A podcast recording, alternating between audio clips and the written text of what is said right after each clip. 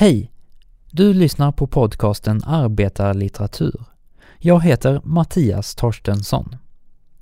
I förra avsnittet påbörjade vi en vandring genom en statarlänga för att lära oss mer om statarna.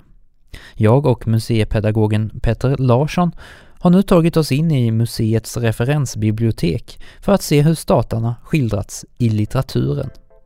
Petter släpar in en stor koffert fylld med böcker som han radar upp på bordet framför oss.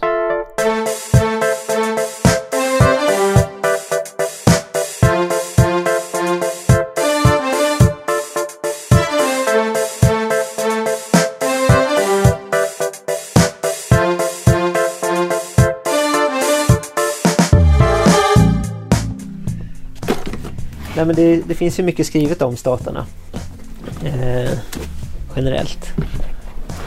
Eh, och nu är vi i vårt referensbibliotek. Där vi har, om man vill så kan man komma hit och låna utrymmet för en liten stund och sitta och läsa om litteratur som handlar om statare helt enkelt, lantarbetare. Eh, vi har mycket facklitteratur men också skönlitteratur eh, kring, kring lant och jordarbetarnas befolkning helt enkelt. Eh, och förutom då stataförfattarna så finns det ju väldigt många som har skrivit om statarna eh, och fortfarande skriver om, om dem. Eh, Alfred Kempe, vi har Lubbe Nordström, alltså fak faktalitteratur. några böcker som, som vi har gett ut själva, eller någon bok som vi gett själva som är ganska roliga att läsa. Det är en bok som heter Skånska stater och lantarbetare berättar. Eh, som handlar, som är liksom deras egna berättelser. Eh, lite som Nordiska museet gav ut eh, Stataminnen till exempel. Där liksom de får komma till tals själv. Eh, och det är intressant på det sättet att man får kanske en liten annan bild utav staterna som de skildras utav statarförfattarna Men man ser också att det är väldigt mycket som, som är stora likheter. Eh, så därför tycker jag att det är en bra källa att gå till att att, att se på de egna berättelsen helt, eh, berättelserna helt enkelt. Visst är statarna en av eh, de, de mest skildrade arbetarklassen i, i Sverige? Ja, från, precis. Jag tror att det, det, kan nog stämma. Samtidigt så tror jag att de är också en av de delar utav arbetarklassen som man kanske vet minst om när man går ut skolan. Um, så det, det är lite, lite så här kluvet där men samtidigt när man blir äldre så hittar många till de här och jag tror en stor hjälp till det det är just starta författarna, starta skolan. Där tror jag att vi har och att de är fortfarande väldigt, väldigt lästa. Alltså att de är, och att de är väldigt omtyckta, alla tre författarna. Eh, och att Ivar Lo har Ivar Lo-priset som delas ut varje år. Eller, ja, varje år tror jag att det är. Och det är ju alltså ett av Sveriges största pris förutom Nobelpriset. Och så det är ganska fantastiskt och på så sätt tror jag att de kommer leva vidare faktiskt. Flera hundra år. Skildras eh, staterna i litteraturen även idag? Eh, ja, eh, det finns några böcker som har kommit ut.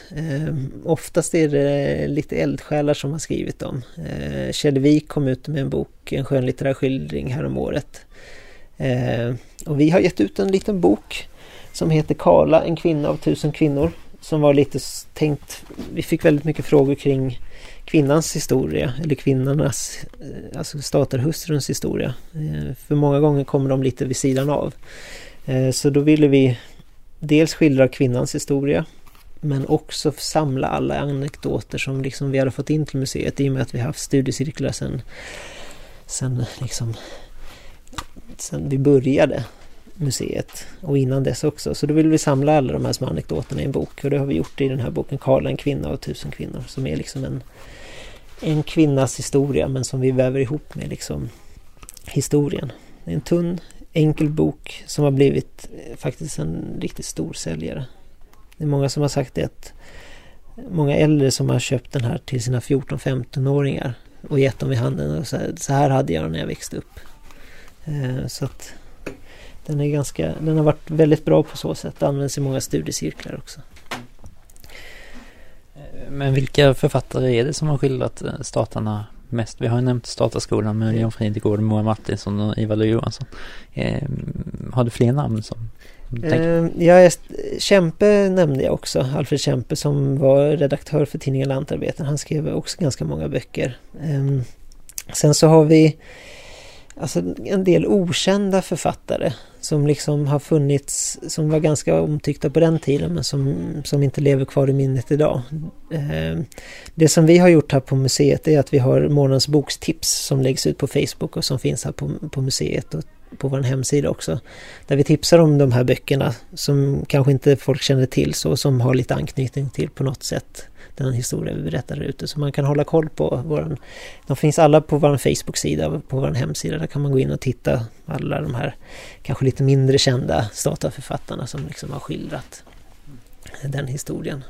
Um, ja, du har en bibel också säger jag. Ja, det, det, det, det, läste man såklart. Det, så, det, det som de man nämner, det man läste innan liksom biblioteken så, så nämner man tre böcker. Det var Bibeln, Katekesen och Åhléneholm-katalogen. Och Åhléneholm-katalogen var en sån reklamkatalog man fick hem. Ja, man kunde beställa olika artiklar och sånt. Ehm, så det var de tre liksom man läste innan, innan biblioteken fick genombrottet. Om man läste ens dem. Men du, alltså, du, har du själv någon favorit bland eh, bland startarböckerna? Eh, ja, min favorit är Moa. Det är min favorit utav dem. Eh, nu har jag inte läst allt utav allihopa men eh, Mo gifte sig skulle jag nog säga det är den boken som har berört mig allra mest faktiskt. Den är fantastiskt bra skildring.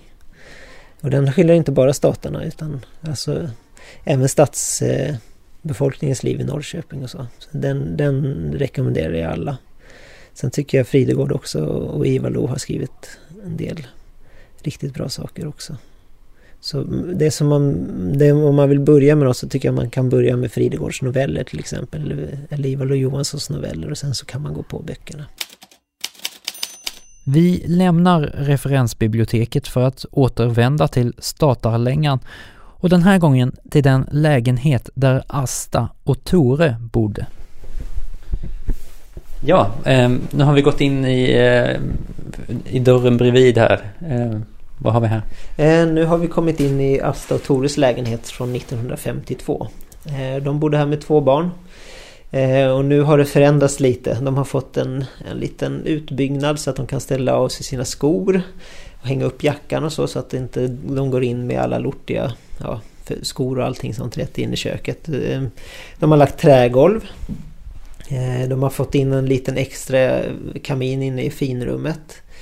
Eh, och här inne i köket så är det i andra sidan ganska så mycket sig likt. De har en, en eh, spis. Eh, ja, inget avlopp, inget rinnande vatten. De hade fortfarande gris. Det som har hänt som är liksom det stora det är det att statussystemet har avskaffats. De är inte längre stater utan de är lantarbetare. Ehm, och med det så har ju traktorn kommit. Ehm, Asta, hon mjölkar fortfarande kor. Men hon, hon slipper liksom så mycket handmjölkning. Hon är tvungen att förhandsmjölka och efterhandsmjölka. Men mjölkmaskinen är den liksom som tar det största, tyngsta arbetet. Ehm, ja, med Tores arbete så har ju liksom traktorn kommit. Det har ju förenklat hans arbete väldigt, väldigt mycket.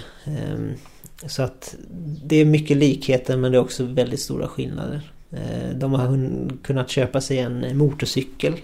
De har kunnat köpa sig en bil så småningom. Eh, så att det har liksom de har, det har skett en, en förbättring.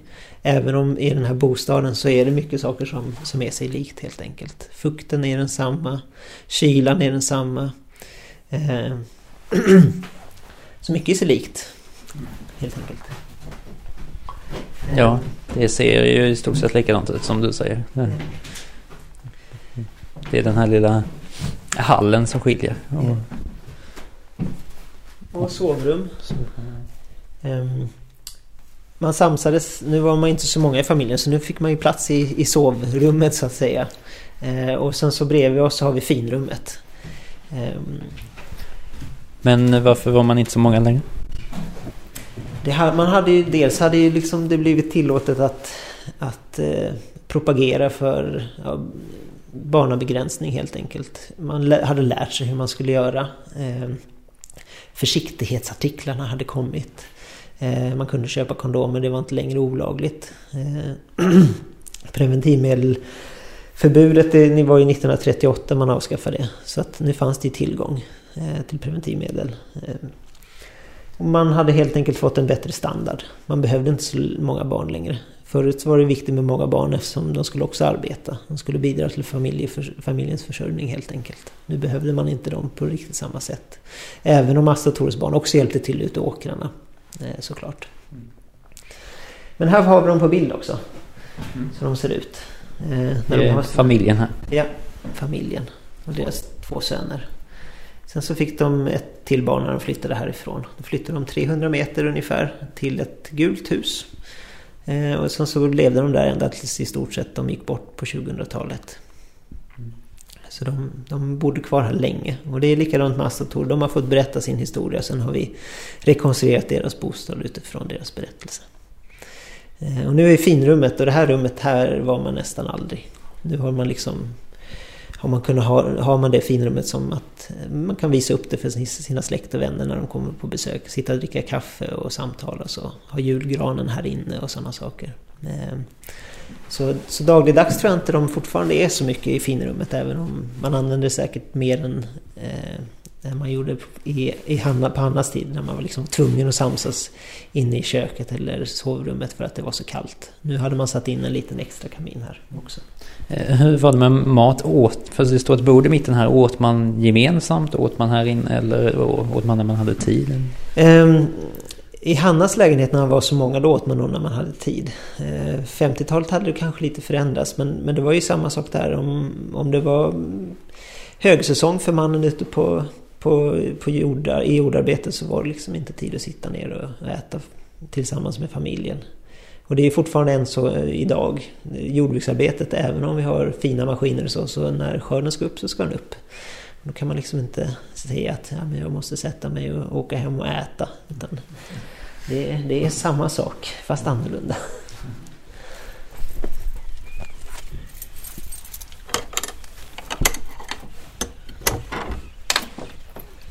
Och nu har vi alltså gått ut eh, utanför längan och så är på väg in i eh, Ska vi kalla det stallet kanske? Mm, ja, det var, här var det ett av de här eh, uthusdelarna där man hade sin statlön. Alltså där man hade gris och, och höns och, och sin liksom säd och kanske lite potatis och sånt. Nu har vi en utställning om jordarbetet för där man kan se ja, vilka typer utav redskap man använde. Eh, Alltså hur man arbetar de olika årstiderna. Eh, för många av stadens befolkningar än idag så är det svårt att liksom hålla reda på vad sker när och hur. Eh, och vad ligger bakom det arbetet. Eh, så här försöker vi liksom försöka förklara lite pedagogiskt. Mm. Vad en harv är till exempel, vad man gör med den. Och hur ser en sockerbetsgrep ut? Då? Så att man, man får en lite förstå större förståelse för allt det arbete som faktiskt krävdes förr innan maskinerna kom. Ja, här är fullt med verktyg. Ska vi börja kanske med vinter? Det känns som vinter idag, det är lite ja, kallt. Eh, vad gjorde man då? Eh, då var det mycket av vårdande. Man skulle liksom helt enkelt renovera det som var trasigt på gården. Maskiner, redskap, allting sånt. Skogsarbete om det fanns skog.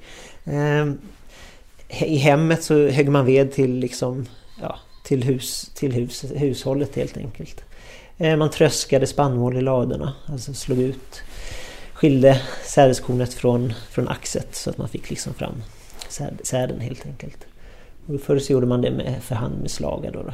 Sen så kom stationära tröskverk och sådana saker förändrades också. Sen så kom våren och ja, det som vi egentligen befinner oss nu även om det är kallt ute. Så då är det ut med gödslet, harva, eh, ja, ploga också såklart innan man harvar. Eh, sen var det vårsådd. Eh, potatisen såddes, säden. Sockerbetorna såklart. Och sen då i sommar får man lite belöning. Då var det upp med höet. Eh, och det var där liksom kvinnorna skulle hjälpa till. Det var ju liksom väldigt mycket arbete med höskörden. Och då fick man också gallra sockerbetor. Ehm, mycket med sockerbetsskörden. Att liksom se till att, att den växte ordentligt. Rensa ogräs och allting sånt. Sen hösten så är det dags att ta upp allting. Så då är det ut med maskinerna skörda det man har sått. Och ja, som sagt, många gånger. Eh, Sockerbetan var väldigt stor industri här nere i Skåne.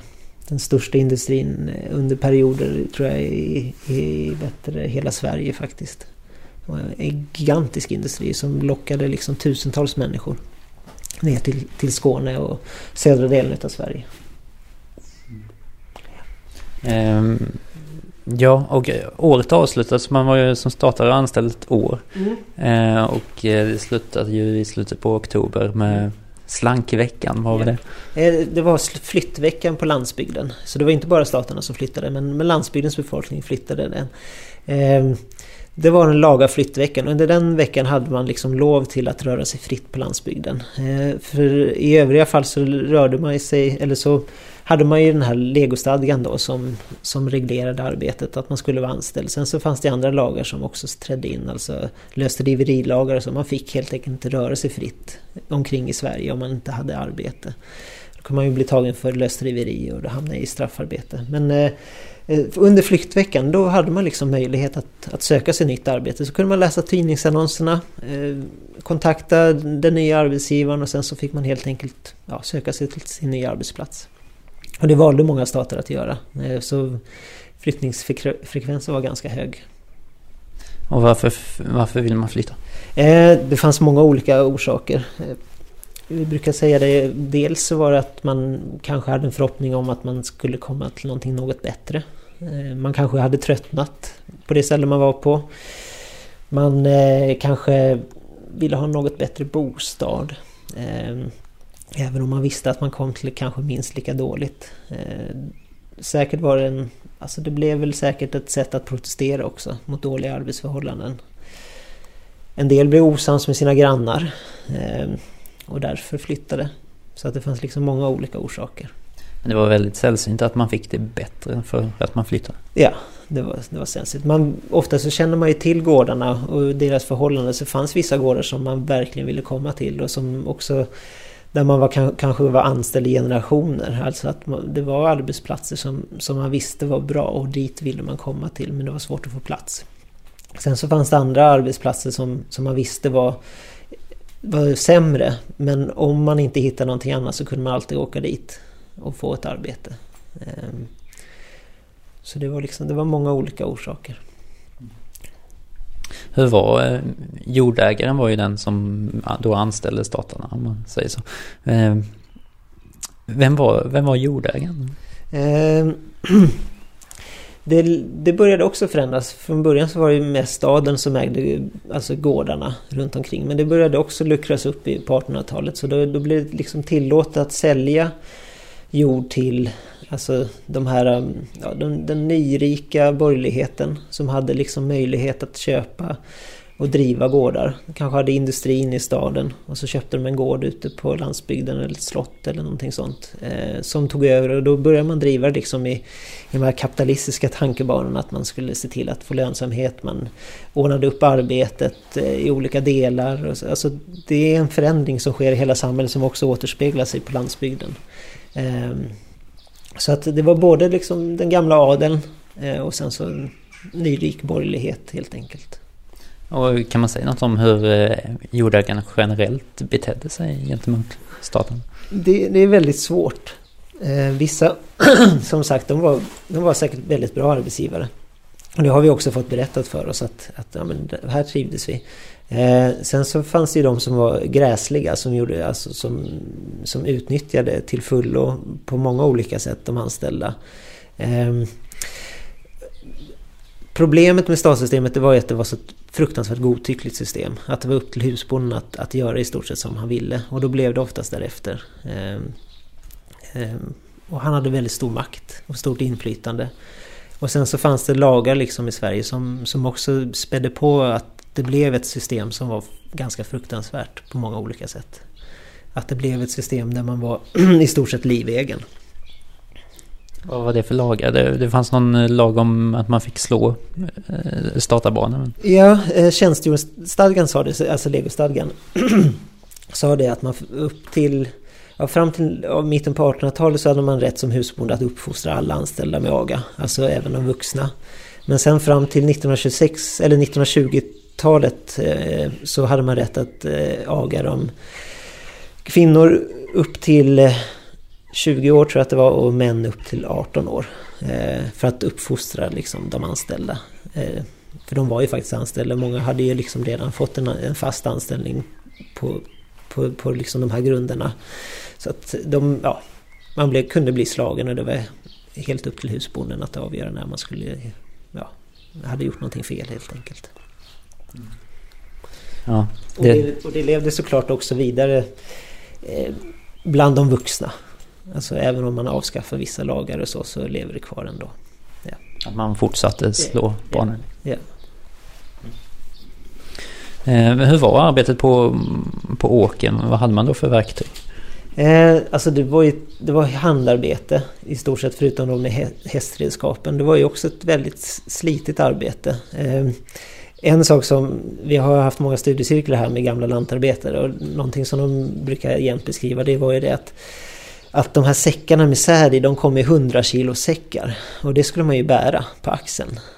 Eh, och sen så kom det efter så småningom när tiden hade gått ett tag så kom 50 kilo säckarna och nu är vi nere på tror jag 25 kilo säckar. Så att man fick...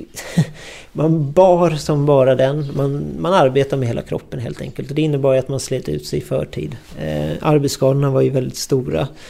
Eh, så att det var ju ett hårt arbete. Och ja, i stort sett från morgon till kväll helt enkelt. Vad hände med den som inte längre kunde arbeta? Ja, han fick väl inte arbeta kvar längre så fick han söka sig till fattigvården. Så det var i fattighuset för de flesta. Det var inte så att man tog hand om de som hade skadat sig på det sättet. Även om det fanns i lagen vissa, ja, vissa paragrafer som gjorde gällande att man skulle ta hand om de anställda om det hände, att de blev sjuka eller så. Men, men det är väl tveksamt om, om det gick igenom.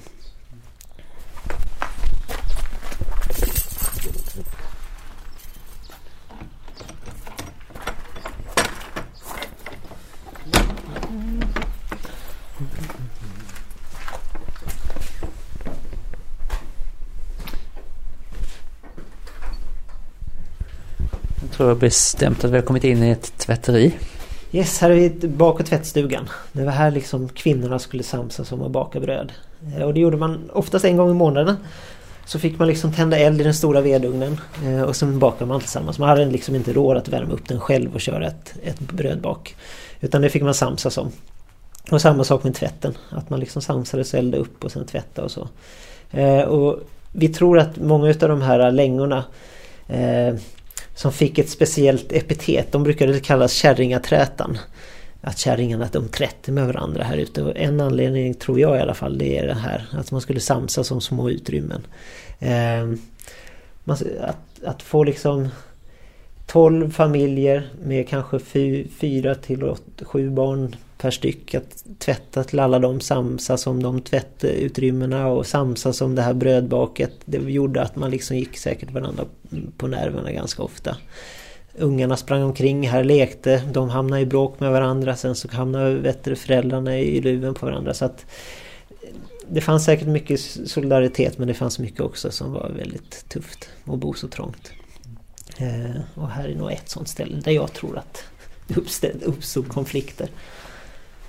Eh, och här inne har vi också luffan. Det som hände om man inte liksom kanske fick förnyat kontrakt så var det ju att gå ut på luffen. Eh, och så här så kunde man kanske få bo ovanpå den lite varma vedeldade stora spisen. Vi har en luffare som har gömt sig där uppe. Ja, just det. Det ligger en, en man här uppe va? Ovanpå vedspisen. Um, var det vanligt med luffare som... Eh, ja, på, ja, det var ganska vanligt. Eh, och speciellt de här daglönarna då, så när de hade avslutat sin anställning. Så vad skulle man göra? Jo, antingen fick man försöka ta sig in mot industrin i stan eller så var det ge sig ut på luffen helt enkelt. Det var svårt att hitta arbetare många gånger. Vilken hjälp fick luffarna från, eh, från staten? De fick, fick de sova här eller smet de in? de fick nog smita runt. Eh, det var så om man blev tagen Eh, jag tror det var två gånger på ett halvår eller någonting sånt. Eller om det var två gånger på ett år. Då hamnade man på straffarbete, alltså straffanstalt. Eh, och det fanns på vissa ställen runt omkring i Sverige. Så då fick man utföra straffarbete. Så det var ju olagligt att, att vara liksom lösdrivare. Att inte ha arbete var olagligt i Sverige. Eh, så man var tvungen att ha ett arbete. Det förklarar varför många som flyttade till Amerika och så också. Att det var arbetslöshet. Mm. Att det inte fanns några arbeten men man var tvungen att ha Ja, precis. Försök lösa den. Ehm, och tvätteriet. Ehm, hur ofta tvättade man? Um, ja, det, det kunde nog skilja. Kanske lögaredagen på lördagen. Alltså en gång i veckan. Kanske om man hade tid. Så var det ute och, och tvätta.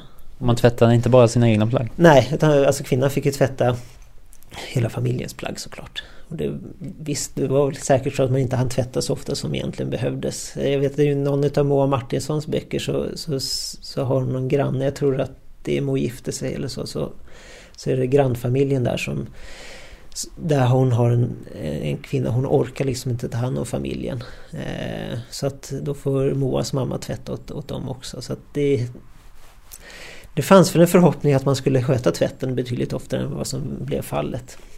Helt enkelt. Mm. Var det ett slitsamt ja, arbete? det var ju kallt som sören. Om det inte fanns någon rinnande vatten så fick man ju liksom gå ut. Ofta så gick man ut till bäcken eller ån eller sjön och sen så fick man på vintern slå hål i isen och sen så tvätta. Det var, man blir fruktansvärt kall om händerna. Så. Tvätta sönder sina händer? Ja, precis. Vi fortsätter. Ja. Du har så många rum. Precis det. Tar aldrig slut. Det är det sista rummet, näst sista rummet. Ja, här har vi också på väggen så stod det den vita piskan. Ivar Lo Johanssons benämning på, på mjölkeriet. Ja, eh, på mjölkningsplikten. Eh, och den inför, man kan säga att mjölkningsplikten var inte någonting som var liksom från början i, tänkt i statssystemet. Eh, men eh, det kom att bli mer och mer det, framförallt då när de här unga kvinnorna som tidigare skött mjölkningen på 1800-talet, alltså när de började röra sig mot fabrikerna i städerna, de var ju oftast ogifta. Eh, så behövde det uppstod ju en, mjölk, alltså en brist på mjölkerskor och då gjorde man så att man villkorade mannens anställning med mjölknings, en mjölkningsvillig hustru som man kallar det. Så för att han skulle få sin anställning skulle han med sig en kvinna som, som kunde mjölka helt enkelt. Eh, och hennes värde blev ju på så sätt väldigt, väldigt högt. I och med att hon var tvungen, eller hon var ju nödvändig för familjens överlevnad och för, för mannens anställning helt enkelt. Men vad betyder det då för eh, familjer? Då var man i princip tvungen att, att gifta sig helt enkelt? Ja. Eh, en del löste det med förhållanden eller sambolika förhållanden. En del löste det med att man som jag sa lite tidigare att man, man kunde ta in Alltså en kvinna i hustrus ställe. Så man kunde liksom sätta ut en annons till exempel i tidningen att jag behöver en, en, en, en kvinna som, eller en hushållerska som ska bistå med mjölkning till exempel. Eh, och sen så många gånger så var det så att man gifte sig till slut. Eh, så man var liksom beroende av varandra på, på ett sätt. Nu ser det liksom djuren som är kvar.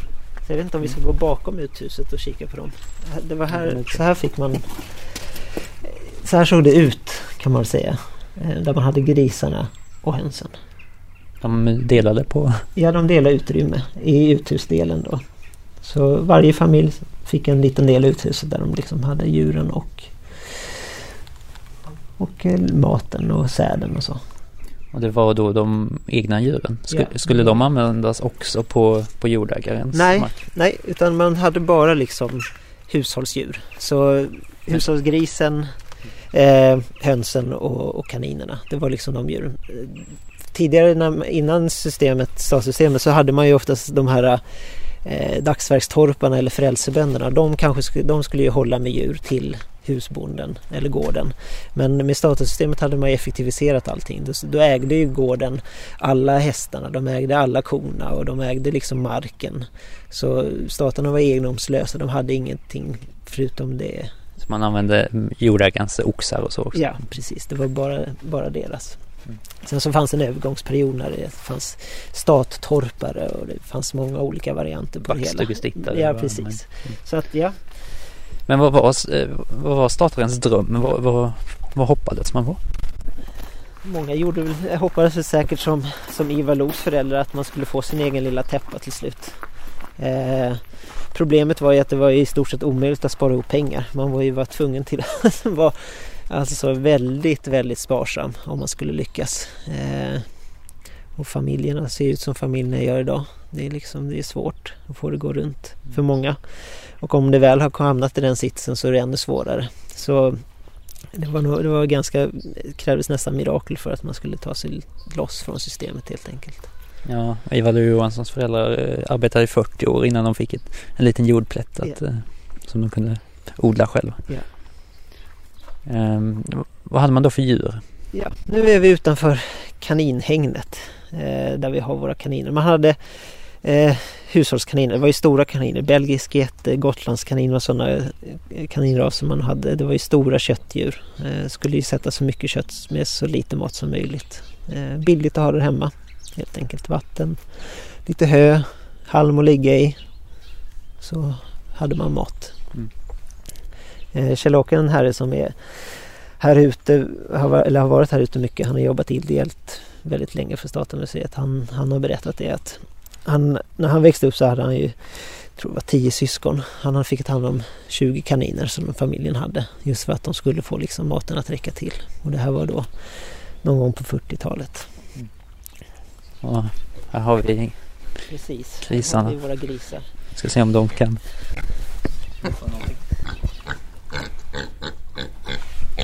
Det är Harry som kommer.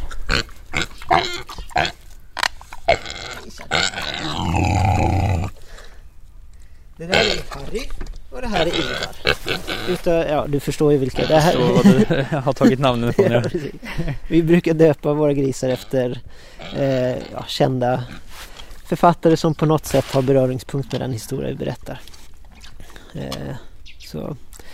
Ivar och Harry, de är inga sådana grisar man hade förr i tiden. Här skulle man ju helst ha grisar som vägde 150 uppemot en kanske om man hade riktigt till 200 kilo sådär. Eh, de här är minigrisar. Eh, och det har att göra med att vi är kanske Sveriges minsta djurpark nu. Så då så måste vi ha möjlighet att hålla våra grisar med stort hägn och mycket utrymme. Och då kan vi inte ha sådana 200 kilos kolosser längre utan nu får vi ha små grisar. Eh, men de är en viktig del i staternas berättelse. Eh, Utan grisen hade de inte överlevt helt enkelt. Eh, Det var ju den som skulle föda familjen. Så när man slaktade vid juletid så skulle ju grisen räcka hela året. Så den var ju väldigt viktig. Man åt allting på den. Hur förvarade man köttet? Eh, saltning var det vanligaste. Sen så kunde man ju såklart torka en del och göra korv.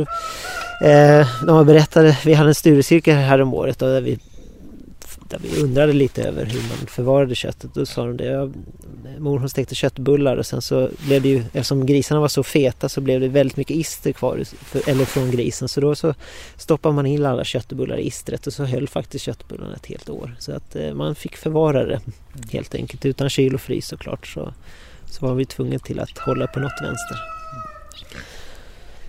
Mm. Man hade också en del egen odling, eller? Eh, ja, på vissa ställen så fick man köksträdgård.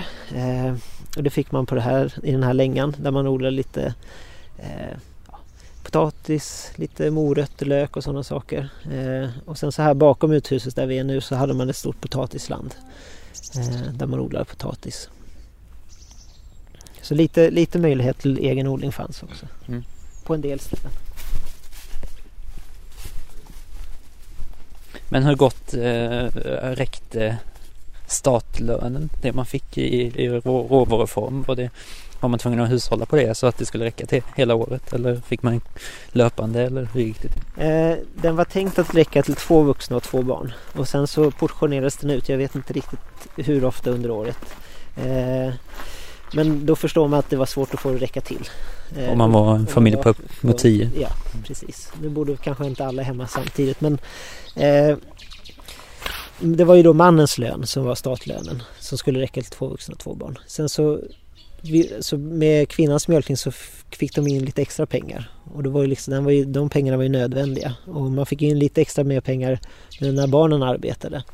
Och man fick extra in lite mer pengar när ja, kvinnan var ute och, och tog hand om betor och så. Så att det, man kunde liksom få in lite extra pengar på det sättet också.